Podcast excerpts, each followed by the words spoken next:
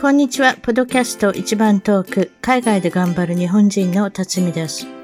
海外在住者の生の声、素敵な世界の方々とのインタビュー番組。たまに英語でもおしゃべりをしています。早いものでアメリカはロサンゼルスに来て29年が経ちました。番組のウェブサイトは一番トーク .com 一番トーク .com ゲスト情報や海外お役立ち情報をゲットしてくださいね。番組からのお願いです。iTunes ポドキャストのアプリから一番トークの批評、レビューから5つ星をいただけたら嬉しいです。星が増えるとランキングが上がり、もっとたくさんの方々に聞いていただけるので、ぜひ私の小さな番組を応援してください。それではポッドキャスト、海外で頑張る日本人、今日の一番トークの方のゲストの方は、えー、アメリカはテネシー州より、バークホルター早紀江さんに来ていただきました。こんにちは。こんにちは。そうですか。バークホルター。これまた長い名前ですけど、嫌でしょう、書くのが。あの、これは何系の名前ですか？わかります？これ何系とかって。あの、ドイツ系ですね。ドイツ系？あ、そう。はいはいはい。そう。なんかドイツに行ったら、あ、あの、なんか、その名前多いってあの聞きます。ああ、妹ソーセージの国ですね。なんかちょっと堅苦しい感じの人で、はい、非常に頑固なイメージのある、頑固じゃないですか？ご主人、大丈夫ですか？あ頑固、頑固ですね。えっ、とアメリ、アメリカに来て6年間ということで、そういうふうにお聞きしておりますけれども、はい、えっ、と、これ、えー、こちらは結婚されてこれ、来られたってことですね。それなんかその後で結婚のお話は聞きますけれども、今いらっしゃるところがアメリカのテネシー州。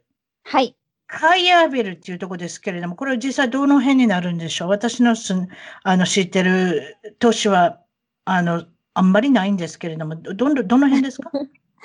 えっとですね、あの、西の方が、あの、テネシーだと西の方が、あの、メンフィスが、メンフィスがで、こう東の方が、あのナッシュビルでね、こう音楽の街ナッシュビルっていうのがあるんですけど、私はそうですね、エルビスのあれですね、エルビスの家があるとこですね。違いました？そうです、そうです。メンフィスにエルビスの、はい、お家があります。ね、あとカントリーの歌手の方がいっぱいあの辺で育ちますね。そういうことです、ね、はい、そうですね。はい、そこら辺に住んでいます。え、メンフィスの近くに住んでるのね、そうじゃん。そうです。メンフィスのダウンタウンには住んでないんですけど、そこからちょっと離れたところに、はい、住んでいます。英語が南部よりですか？あの辺は。南部ですね。うん。最初だからすごい聞き取るのが大変でした。例えばどういうふうな会話になりますか？ちょっと、ま、ものまねしてみてください、さっき。how, how, そうじゃ、How are you? っていうのはどう言いますか？向こうでは。なんかこう私たち家族でいたらあっちがこう一人じゃなくて何人かいたら How are you? とか How are you? How are you? How are you doing? How are you doing? さっきへさっきも言いますか？さっきへなってませんか？シャキエとかなってません？さっきって感じですね。さっき。Oh, how you doing? さっき Yeah. Uh, good, thank you. How are you? って感じです。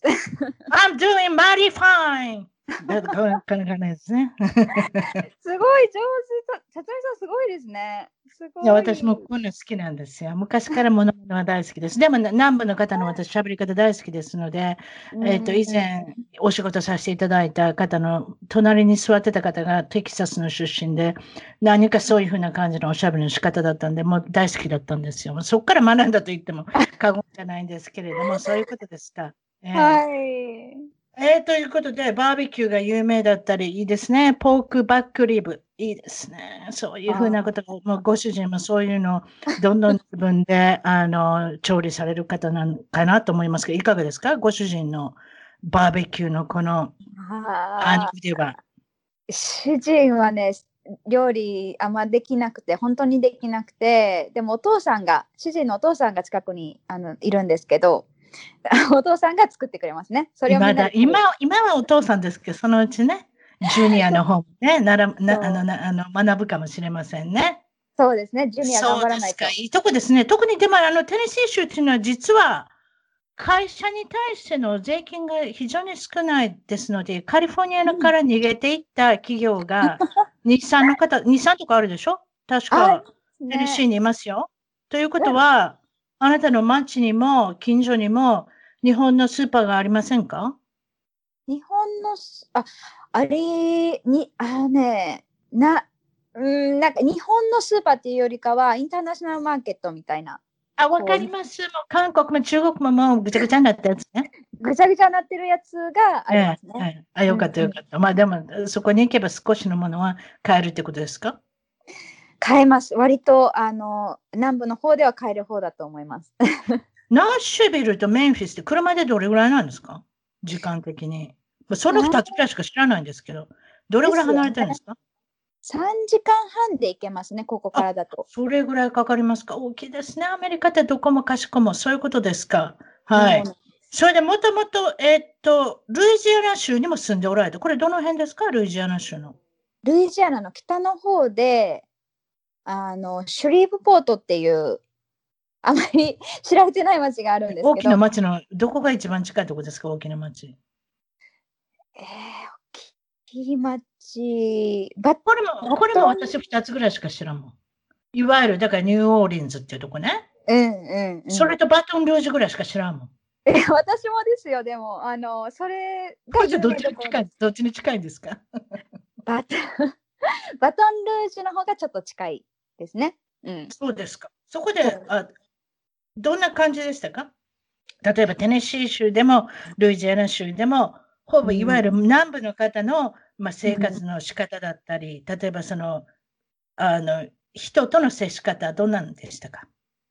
あすごくやっぱり人はフレンドリーで、あの、い今、もうそれはルイジアナもテネシーもなんですけど、あの、こう、近所の人とか、まあ、どっか、まあ、病院とか行っても、こう、すれ違った人に、How are you? とか、こう、Hi! って言ったり、うんなんかそのスウェーターかわいいねとか、なんか必ず挨拶する感じ。目があったら笑うし。チャーミングですね。あなたのセーターかわいいわねって。そうそうそうそう。カリフォルニアだったらそこにプラス、どこで買ったのって来ますから。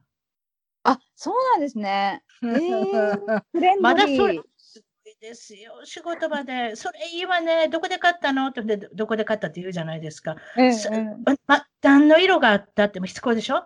で、何の色があったを報告したら次はそれいくらやったでしょ？そ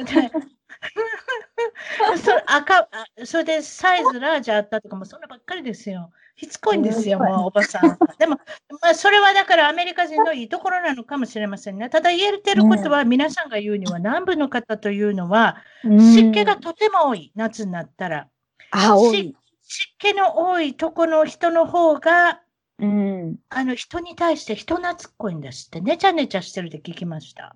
あ、そうなんですね。ええそう聞きましたよ。いわゆるだからカリフォルニアはどっちかというとうん雨が少なかったり、アリゾナも雨が少なかったり、ネバダも雨が少ないでしょ。そういうところの方が、いわゆる乾燥してるっていうのは、人に対してはしつこくこうこだわらん、こうね、中に入っていかないっていうか、そういうところがあるって聞きました。ちょっとわかんないですけど、でも私は南部の方の、あの、近所の方のつながり方とかね、あんなん大好きです。そうですか。うん。いや、辰巳さん詳しい。すごい。いろんなとこ行ってますから、私、ルイジアナにも少し住まわせていただきましたからね、そういうことでなんとなし分かってます、皆さんが、とてもあの人人懐っこくて、ちょっとしたお話、レジに並んでるだけでもね、早くさっさとあの会話終われ終わればいいのに、レジの人と喋り始めたり。そうなんです。うん。でもああの、カリフォルニアでもありますね。これ美味しかったとか言われますよ。これ買ったことないけど、自分の店に置いてるもんでも買ったことないけれども、これ見たことあるわ。美味しかったとか。で、これ美味しかったって言ったらどうやってクックするのとか。ええー、長くなったりしますよ。だから、あの、日本の人じゃ、日本の人は悪いと思うじゃないですか。レジに並んでたら、さっさとしなきゃって。それはなんか悪いと思う気持ちがないんじゃないですか？早くしなきゃの。ないですよ。絶対ないと思います。うん。はい。それはあると思います。そうですか。うん南部の国といえば、これは有名なのは、ちょっと私の、あの、知ってる方のお話ですけれども、その方も、かなりお年で、テネシー州に多分60年代に入って行かれて国際結婚で、多分日本で知ら知り合われたんだと思いますね。日本で看護婦さんされてて、その時に、だいぶ昔の話ですよ。多分だから、戦後じゃないですか？いわゆる進駐軍が行った時ですね。その時に怪我をされてたか、病気になっててた人を看病した看護婦さんのことを好きになり、そして日本では男性が少ないでしょ？だって戦死された方がいっぱいいるから。ね、なので、看護婦さん、うん、その外人のあの進駐軍の人に飛びついたんですよ。うん、もちろん飛びついたわけじゃないですよ。でも、それでプロポーズされて結婚をするってことになってテネシーテネシー州に帰るんですけれども、はい、テネシー州ではなんと結婚ができなかったんです、まだ。ええー、それ確か1967年以降じゃないですか、あの辺が、いわゆる異人種。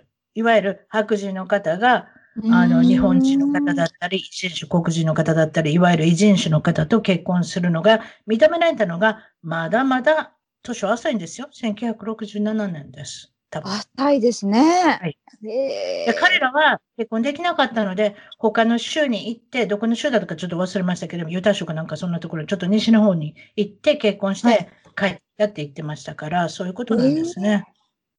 そうだったんですね。やっぱ州によって違ったんですね。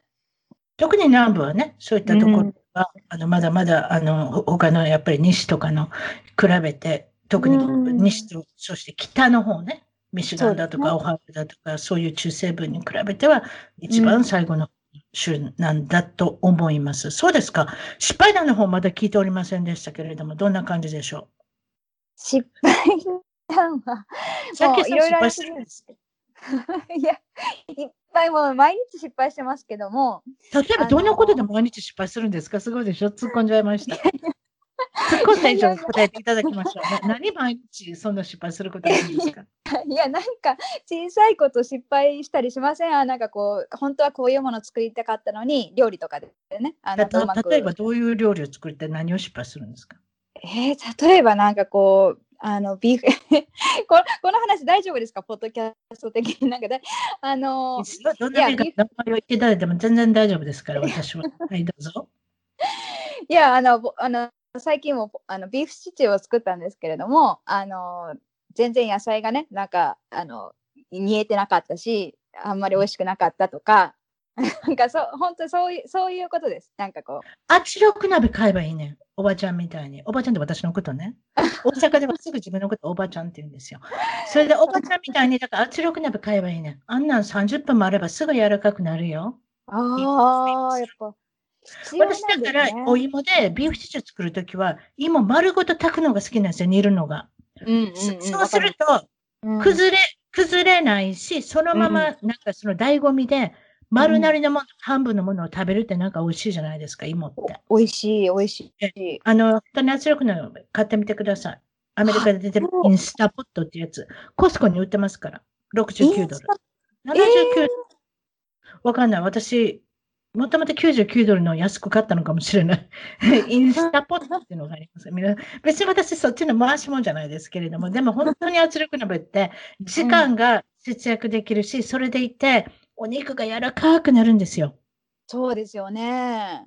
それでビーフシチューのポイントを言いましょう。私はお料理大好きですから。えー、お肉を買って、はい、シチュー肉を買って、はい、何でもいいからワインつけとくんです。うんうんうんうん。半日ぐらい。何でも数時間でもいいです。数時間でもいいです。それでつけとくでしょ？はい、で、そのワインもジャーって入れて、うん、そのまま炊くんです。ちょっと水も入れますけれども、それで、その時にワインを入れることによって、ものすごく柔らかくなります。圧力鍋で炊くと。ええー、わだから、だからまあまあの肉でも、まあまあの肉でも、非常に素晴らしいグレードの肉になりますよ。それで。え、ちょっとそれ買わなきゃですね、インスタポット。これ何の何の番組か分からなくなってきますね。すいません。お料理の番組じゃないです。そうですか。そういうことで、シチューで煮えなかったとかそういうのもありますけれども、メインのことはオーストラリアでホームしてた、ホームステイですか？そのことされてたんですね。はい、おいくつぐらいの時ですか？これホームステイの、ホームステイは。ホームステイは、えっと、実はオーストラリア2回していて、一つ、この失敗した時のは、18とかだったと思います。18、19。私も関係ないですけどね、外国ですもんね。これでどうなったんですか、そこで。いや、そこ、そこでまあ、ホームステイしていた時に、学校に行かなきゃ、し初日、学校に行ってたんですよね。言あの言語のその語学学校に。で、うんその 学校初日に乗るバスを間違えて、あのなんかハーバーブリッジってあるじゃないですか。こうアメあオーストラリアにすごい有名な橋があるんですけど、はいはい。橋わら渡らなくていいのに、なんか橋を気づいたらもう渡っていて、なんかうん。うん、すごい近くの学校なのにすごく遠くまで行ってしまってそこから結局自分がどこにいるのか分からず携帯もその時使えなかったんで、うんなんか人に聞いたりもうもう人にとにかく聞いて乗り継いで途中雨が降り出して途方に暮れもう最後最終ヒッチハイクをしてなんかあのそう住所を見せたらその人があの分かってとりあえず自分のい家は分かって、うん。そうそうそうそうで、帰れたってこと？え何ですか？これ学校に行こうとしたの？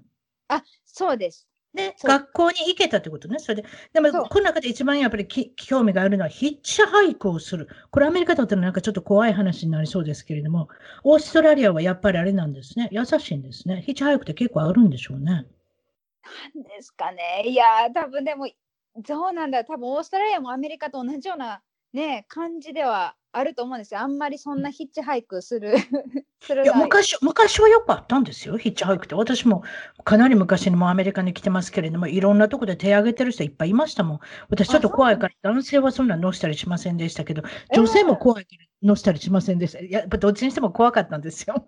だって悪い話聞きますやん。ね聞きます。うん。どうする聞きますんですか？最後、怖いことになったらってなるじゃないですか。なので、でもよかったですね、その女性はね。うん、そうですね優しかってよかったです。よこれはどどこですか？シドニーの近所ってことですか？ハーバーブリッジっていうのはどこですか？あそうです。シシドニーがシドニーのまたこうなんだろう橋がかかってるその先がマンリービーチっていうなんかマンリーっていう場所だったんですけどええ。あのそこにホームスそこにこうステイしてる家があってそうマンリーに学校があったのにシドニーの方まで行ってしまったっていうあそういうオチですか？まあ、とりあえずは無事でよかったです。今、こうしておしゃべりできることが、ヒッチハイクで、ヒッチハイクでもっと失敗してたら、もうここの番組出ていないっていうね。あそうですね。失礼しました。でも、まあ、女性だったっていうところが良かったですね。男性だったら乗ってなかったのかもしれないですね。そうですか。うんまだまだそうなお話があるということで。いやいや次いやいやはい次もオーストラリアのお話、アメリカにいるのにオーストラリアのお話、それでいきましょう。またホームステイ、まあ確かにホームステイするときはなんかいろいろあります。いかいかがだったんでしょう、ホームステイ先のお母さんとお父さん、ごはい夫婦のお話、どうぞ。はい。あの、そうなんです。提出した先のお母さんとお父さんの仲がとっても悪くて、あの、お母さんはもうお、お父さんとそのもう離婚したいと思っていて、そう。で、こう、なんか私自身もお母さんからすでにこう付き合ってる結婚したい人がいるっていう話を聞いてたんですね。で、お父さん側からはお母さんがいない時にこのままだと離婚になりそうなんだっていうすごい落ち込んだ話を聞いていて、すごいですよ。英語も、英語もろくに喋れない人相手に相談役になるね。そうでしょ？相談役になってたんですよね。そうですよね。そう、そう、そう。まあ、で誰かに聞いてほしかったんでしょうね。うん。そう。で、け結局、こう、そういう話をしして、あの、そこに1ヶ月ぐらいいたんですけど、うん結局、最後らへんの時に、お母さんが、うんいや、ちなんか写真見たいって、こう、そのふり、その結婚しようと思ってる人の写真、写あ、すいません。真見たいって言われて、言われて、あ、うん、みたいな感じで言ったら、向かった先が私のステイした、していた部屋で、うん。なんとそこになんか隠し扉みたいなのがあって、その中に不倫相手と不倫相手との大量の写真があって、いやーえちょ、ちょっと聞いていいです？その奥さんとお父さんっていくつぐらいの人で、子供さんはいるのいなかったの？お子さんは3人、いるの？家の中に。家の中に3人います。うわー、ほんで？おいくつぐらいのお子さんですか？多分でも40前半。あ、お母さんとお父さんは40代前半ぐらいで、子供さんは10歳以下？そんな感じ？そうですね。一番上が、まあ、でももう13歳とか14歳ぐらいだったね。しかし子供3人もおって不倫する暇があんやな。すごいな。それで、その写真を見 見たら、それ全部浮気相手、いわゆる。そうです。もう浮気相手と、もう子供たちも全員会ってるんですよ。もう。何やそれ。そうなんです。ほんなもう次のもう、次のあれですやん。いわゆる人生をもう歩む用意されてるんじゃないですか、それって。そうです。もうすごいみんなスマイルみたいな感じで、もう写真に新しいパパにも会ってるんですか？そうそうそうそれ。ほんで、どうなったんですか？え、それで、おーみたいな、おーなるほど。で、そこで終わったんですけど、でもその後はね、連絡取れて、取れてないです。あなたから見ててね、はい。どちらが魅力ある女性ですか？それとも男性で奥さんおおお父さんですか？お母さん側ですか？魅力ある。み、み、魅力、まあ両方で魅力って別にその美しいとか醜いとかそういう見た目のことじゃないですよ。たっうんうんてその、その性格的に言って。まあこれはしゃあないな。それは分かれるわな。こっちがこうやからみたいな。ななんかそういう感想なかったですか？うーんそいや、それはなかったです。お父さんも普通に優しかった。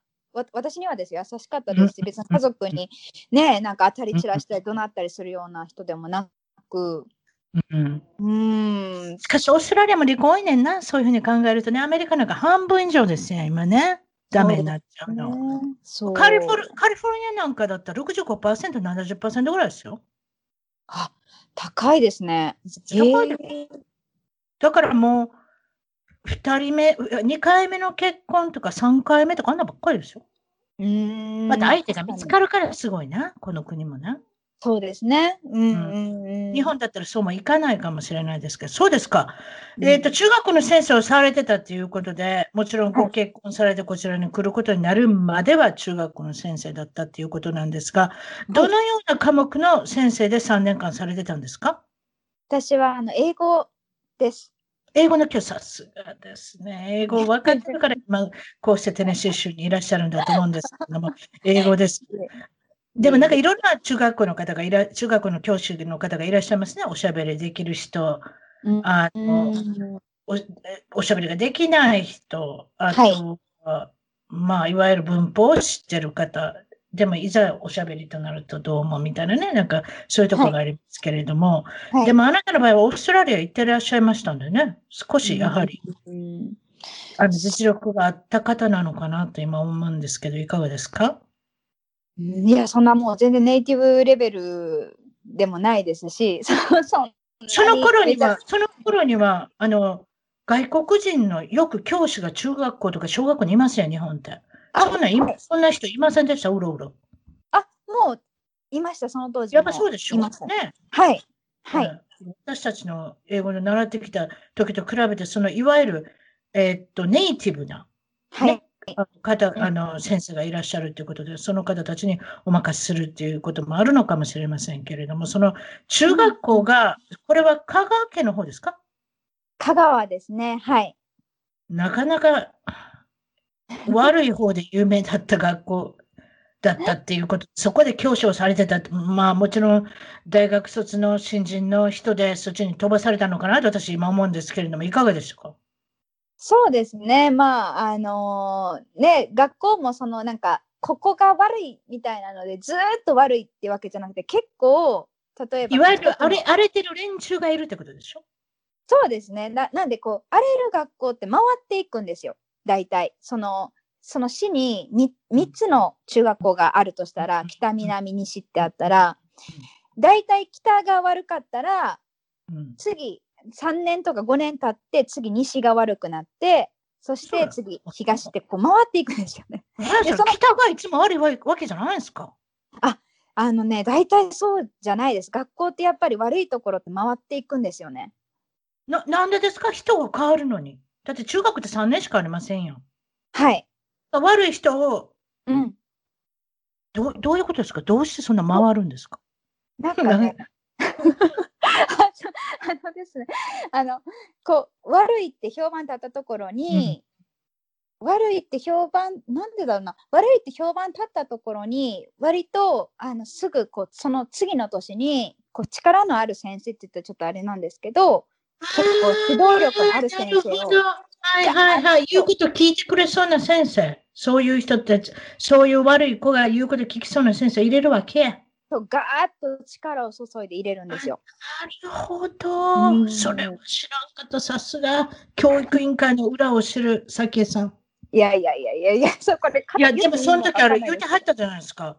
早紀江さんって実際問題、例えばその荒れてる学校の内容を言いますと、あなたの口から言えないかもしれない私が言いますと、原付バイクがなんと中学校の廊下に走ってたとか、うんそれとか、早紀江さんの首を絞めた人がいたとか、それで、早紀江さん自身が警察への、そのいわゆる、あのー、どういったことが起きたかっていう書類をよく書いてましたっていうことなんですけれども、あの、うん、あれですかね、やっぱりここまで来たら、うん、ちょっとした ら外国人の方と知り合って結婚したのもひょっとしたら、なんかもうそこから逃げたかったのかもしれませんね。なんかそんな感じがしてきましたけれども。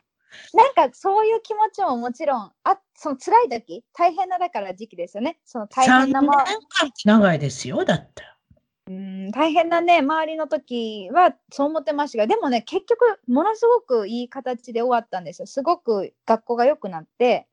素晴らしいですね。やはりそういう人が来たんですか例の教育できる悪い奴らをもうちょっとあのおとなしくさせるような教師が来ましたか？教師もそうだし、やっぱりなんか生徒もね、やややっぱなんかあるんでしょうね。こう周りってこう、こう人生もいろいろあるじゃないですか。そんな感じで学校もやっぱ生徒もその年年でこう色があるっていうか。よく言いますよね。うさぎ年の、うさぎ年の生徒は大丈夫だけど、寅年はきついとかね、なんかそんな言ってる人いますけど、本当かどうかわからない。なんかそんな言ってる人もいるしね、そんな、えとでそんなね、毎年毎年、えたでそんな予言ができるとも思えないですけど、そうですか。あ今先ほど香川県っていうのがご出身だっていうことで、大体どの辺にいらっしゃったんですか、香川県は。香川の観音寺ってあのすごい西の方ですね。もう愛媛の隣、もう県境ってことですか？県境ですね。はい。香川といえば皆さんご存知のように讃岐うどんが有名で食べ物がとても美味しいですということですけれども、たくさんの、確かに四国というのはたくさんの小さな島もあるので、そこにいろいろな方が住んでらっしゃるっていうことですよね。はい、そうですね。うん、うん、でアートに力を入れていますということで、これどういうことでしょう？アートに力を入れてますっていうのは。なんかあの、瀬戸内芸術祭っていうのをあの毎年今コロナで多分やコロナでなってからやってないと思うんですけどでも、うん、やっていて、あの割と県あの県外からもそうなんですけど外海外からのお客さんがあのすごく増えてるみたいです。うん、そうですか。お父さんは教員、うん、あら、お父さんも先生ですか？これはどういう方面の先生ですか？あ、父はあの理科ですね。理科？理科ってことは中学校、あ中学中学校と小学校していました。あどっちもやってたんですか、でお母さんは警視、はい、それで妹さんが一人います、一人いるってことですいくつ離れてますか ?6 年離れてます。結構離れてますね。遊びが違いますね。あなたが7歳の時に1歳だったらちょっと遊べませんね。そうなんですよ。そう。ということは、2人と1人1個がいるような時ありますね、ちっちゃい時だったらね。そうなんで、甘やかされて育ってきましたね、多分。でも今、今の年になったら少しその年の差も感じなくなったと思いますけどね、そうじゃないですか？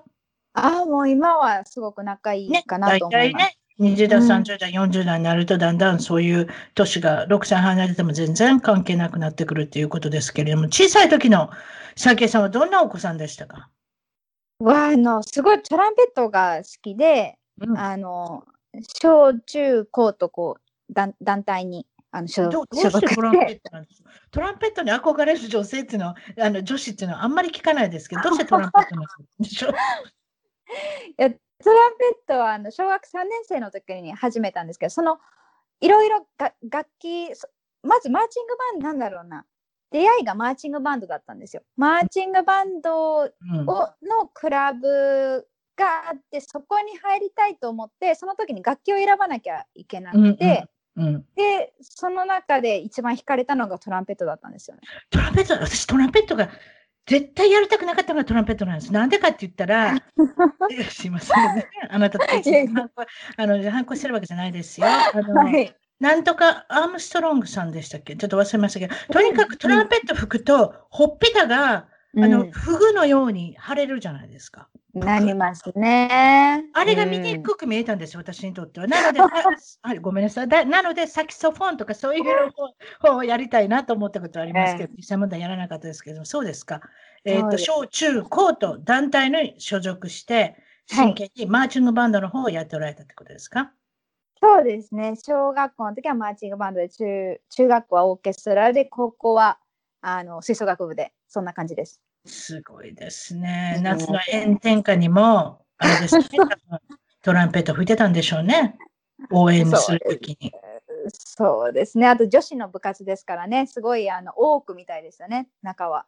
あ、女子の部活だとか多くみたいだった。そうですか。そういうものもあるでしょうね。女子、女子校だったんですか？そういうこと？いやあのずっと共学だったんですけどやっぱり楽器とか音楽って女子が多いんですよ。楽器を触れるということは女子が多い。確かにそうかもしれません。えちょっとだいぶ前の話なので私ちょっと忘れちゃいましたけれどもそうですか。小中学校の思い出といえばどんなふうなことになるでしょう、はい、あと夢その時の夢なんかありましたか？あその時はあの中学校1年の時とにかくこう学校が嫌だったんですよね。すごい前あねいろいろ人間関係難しい時だったし嫌だったんですけど、うん、あの中学校3年生の時の先生がすごいあの楽しくて 素晴らしい先生で。いいですね。いい先生と巡り会えて。それで変わりますよね、うん、変わります。それでやっぱりあるしね、うん、そうなんです。そうだからねそれで学校が楽しくなったんでやっぱり私もねそういうあ学校面白くないなと思ってるような子もたくさんいると思うんですけどそういう楽しいなと思わせる先生になりたいなと思って中学校の教員あ、なるほどね。そういう時に。から、うん、ということは、これはど何かの先生でしたか？何の科目？今日は何の科目ってあるばっかり聞いてますけど、何の科目の先生ですか？いや、その先生がね、英語の先生だったんですよ。あららららら、そういうことで、さきえさんも英語の先生になったのかもしれませんね。そうですね。何が他の人と違ったんですか、うん、もちろん中学校1、2、3年間あると、全部違った英語の先生かもしれませんけど、何が他の先生と違って素晴らしかったんでしょう？その先生すっごいイギリスかぶりをしてて、うん、イギリスあの留学に留学してた先生ででもあのなんて言うんだろうもうかぶれ感を出し出しまくるんですよ。なんかもうビートルズが好きああそういう音楽のこととかね。音楽をいっぱいかけたりとかミスター・ビーン見せてくれたりとか、ミスター・ビーンいいですね。はい。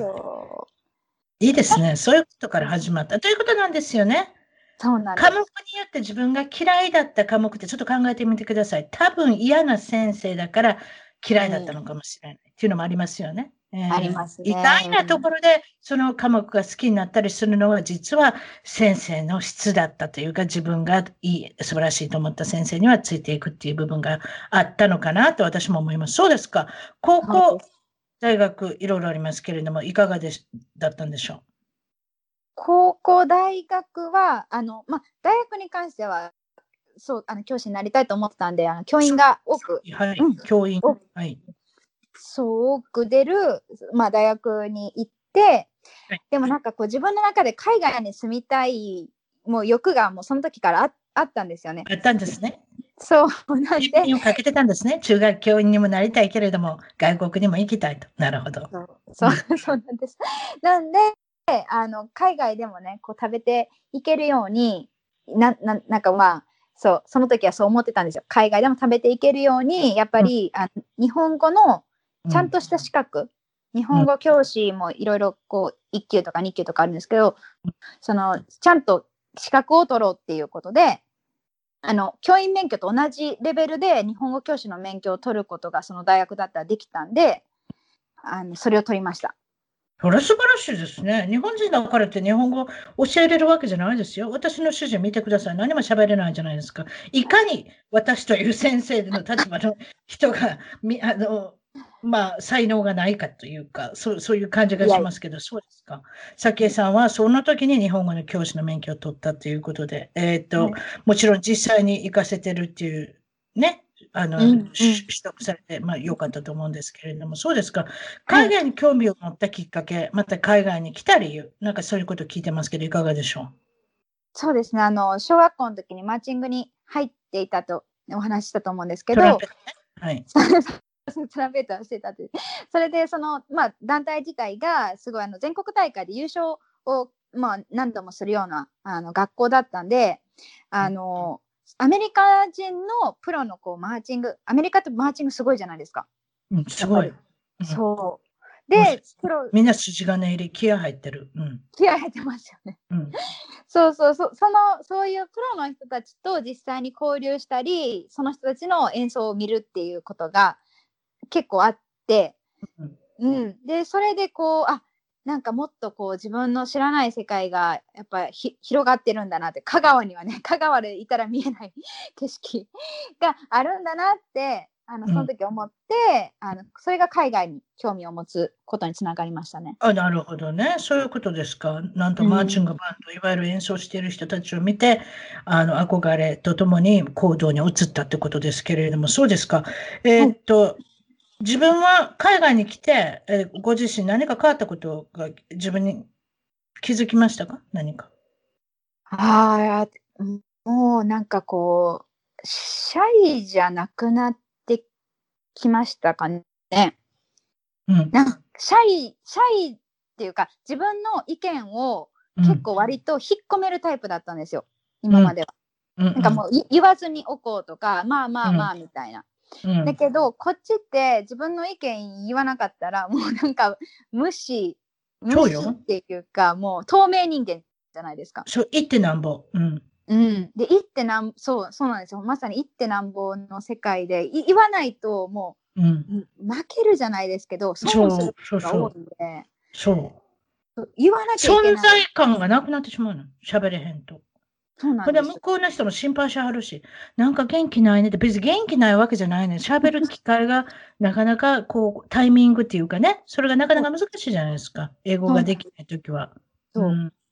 ね、そういうふうに思われるから、まあ、スピークアウトの国っていうことなんでしょうね。ということで、はい、日本よりも、いわゆる意見が少しずつ言えるようになったってことですかね。そうですね。うん。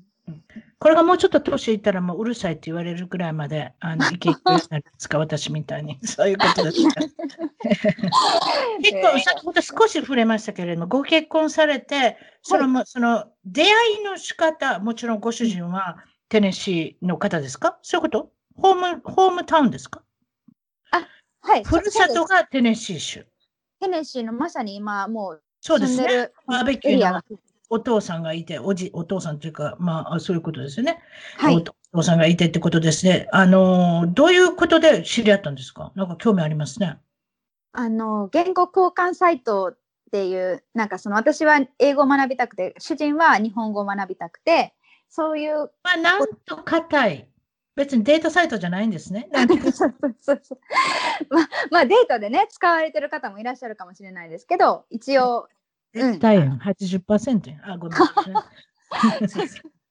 まあね、それはそれとして、まあまあその日本語でついてくる日本語の女性ですよ。素晴らしいですよ。はい、それで、それでおばちゃん聞かせてちょうだい。はい、いや、それでね、あの出会まあ、旦那と出会って、で、まあ、お互いに言語のね、あの言語を教え合ってるうちに、愛が芽生え愛が芽生えて違うことも教え合うようになったってことですか？そういうこと。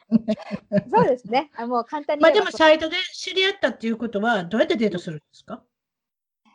ああ、でも、その時はもうすでにね、スカイプとかがあったんで、あのいいですね。安くてね。安いというか、ただ、ね。ただなんです。そうそうそう。だから、毎週ぐらい話してましたね。よかったですね。日本語の上達ぶりはいかがですか、今？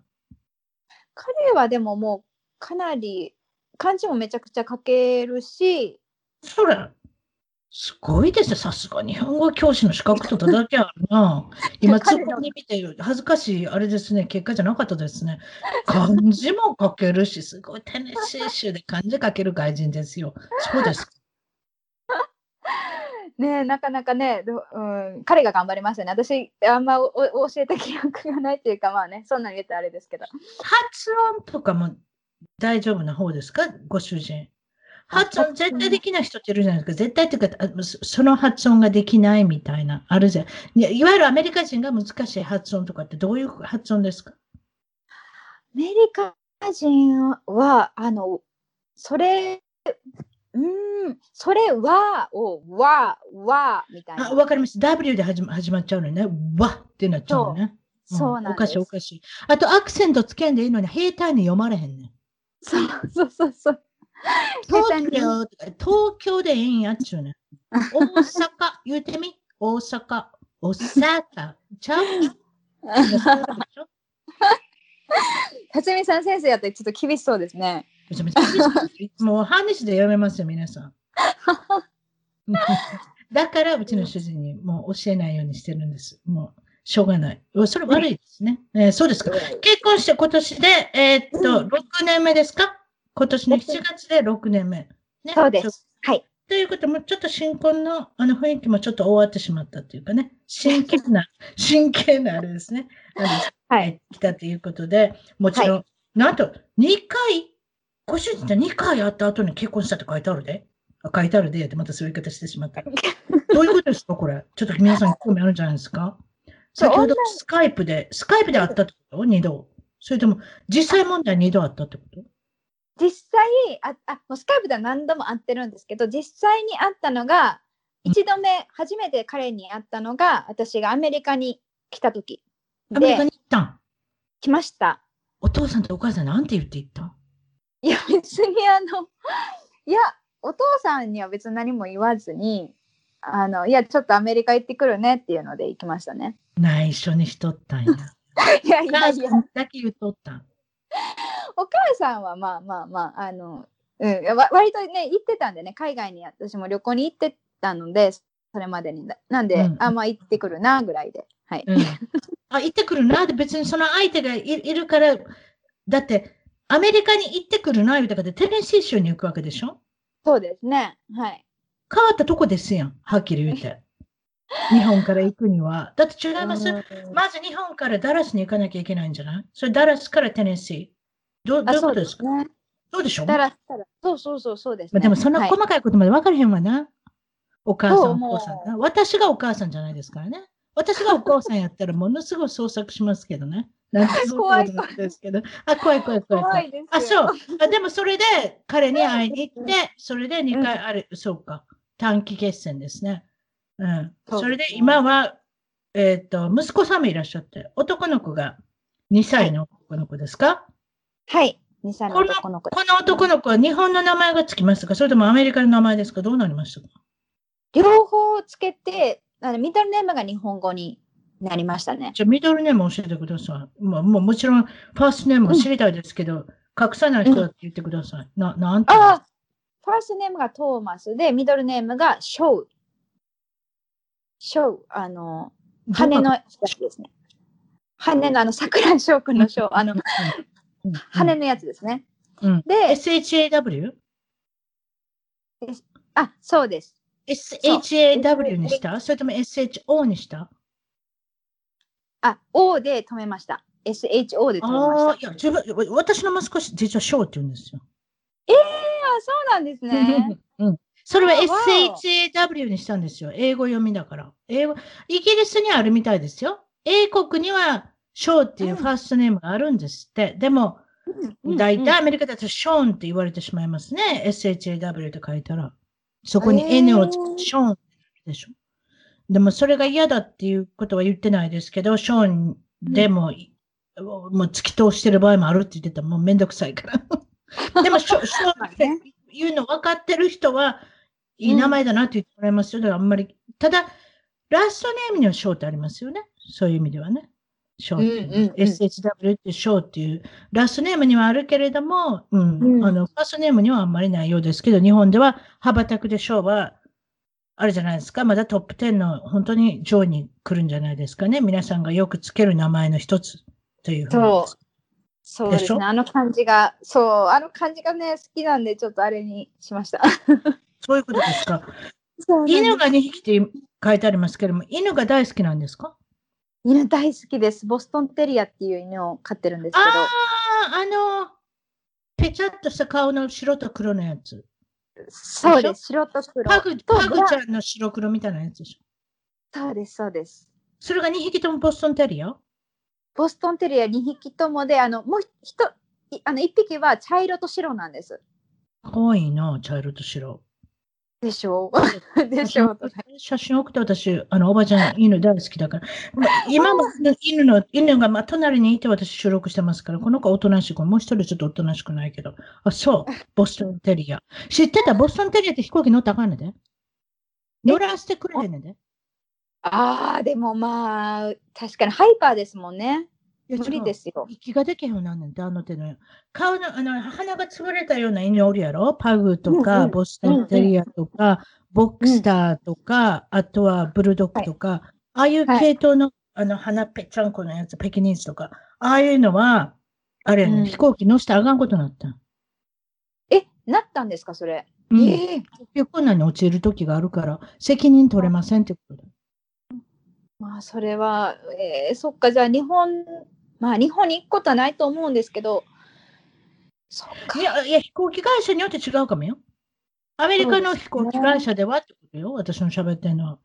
あの、わかりません。それ以外は日本航空とかそんなのは。うん。あ、そうなんですね。日本に帰ると思ってたワンちゃん連れてごめん。あ、いえいえいえいえ、いえ日本にね、帰ることはないと思うから、まあ大丈夫だと思うんですけど、ね、まあ、ちょっと調べて私、飛行機会社によって違うと思うけど、これはアメリカのいわゆる三大エアラインのことだと思いますので、うんうん、そうですか。現在のを聞いてませんでした。はい、えー、っと、はい、えー、っと、日本語の先生をされてるんですよね。日本語の先生をしてます。はい。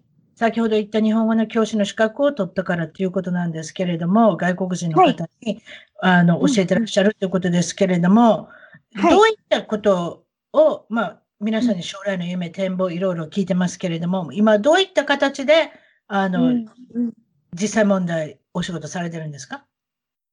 今は、やっぱり、あの、パーソナルで、あの、1対1で教える、まあ、オンラインででですけど、教えることが、あの、いや、まあ、それをやってるんですけど、やっぱり、あの、各国によって、こう、物価って違うじゃないですか。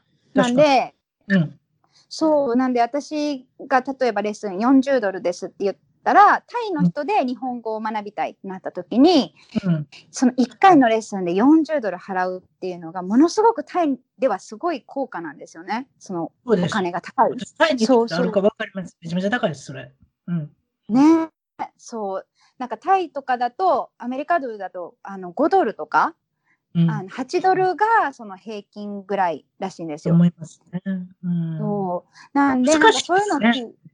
値段の付け方難しいですね。そんな思わなかったけど。うんそうなんで、まあなんかそういう、そういうのちょっとか悲しいなというか、せっかくね、なんかこう、出会えたのに、やっぱちょっとお金でっていうのはちょっと、あの、悲しいなってちょっと思うところがあるんで、やっぱり、あの、学生さんとか、学生さんとか、まあ、他の国にいたとしてもアメリカ以外の国にいる人でもなんかこう私のレッスンを受けたいなとか勉強したいなってなった時にこう、気軽に受けられてやっぱりしっかり学べるような、なんかこう1対1ではなくなるんですけどそうなると。コースをこう作れたらなって思って今は準備を 準備をねぼちぼちやってるんですけどあの、インスタグラムでいろいろ、あの、アピールされてるみたいですので、インスタグラムの、えっ、ー、と、リンクの方は、そしたら、一番トーク .com、一番トーク .com のゲスト情報の方から、えっ、ー、と、クリックしていけるようにしておきます。そうですか。今日はどうもありがとうございました。ありがとうございました。辰巳さんのもうトークが、そう素晴らしくて、本当に楽しかったです。あ、よかったです。はい。そんな感じです。はい。今日はどうもありがとうございました。失礼します。ありがとうございました。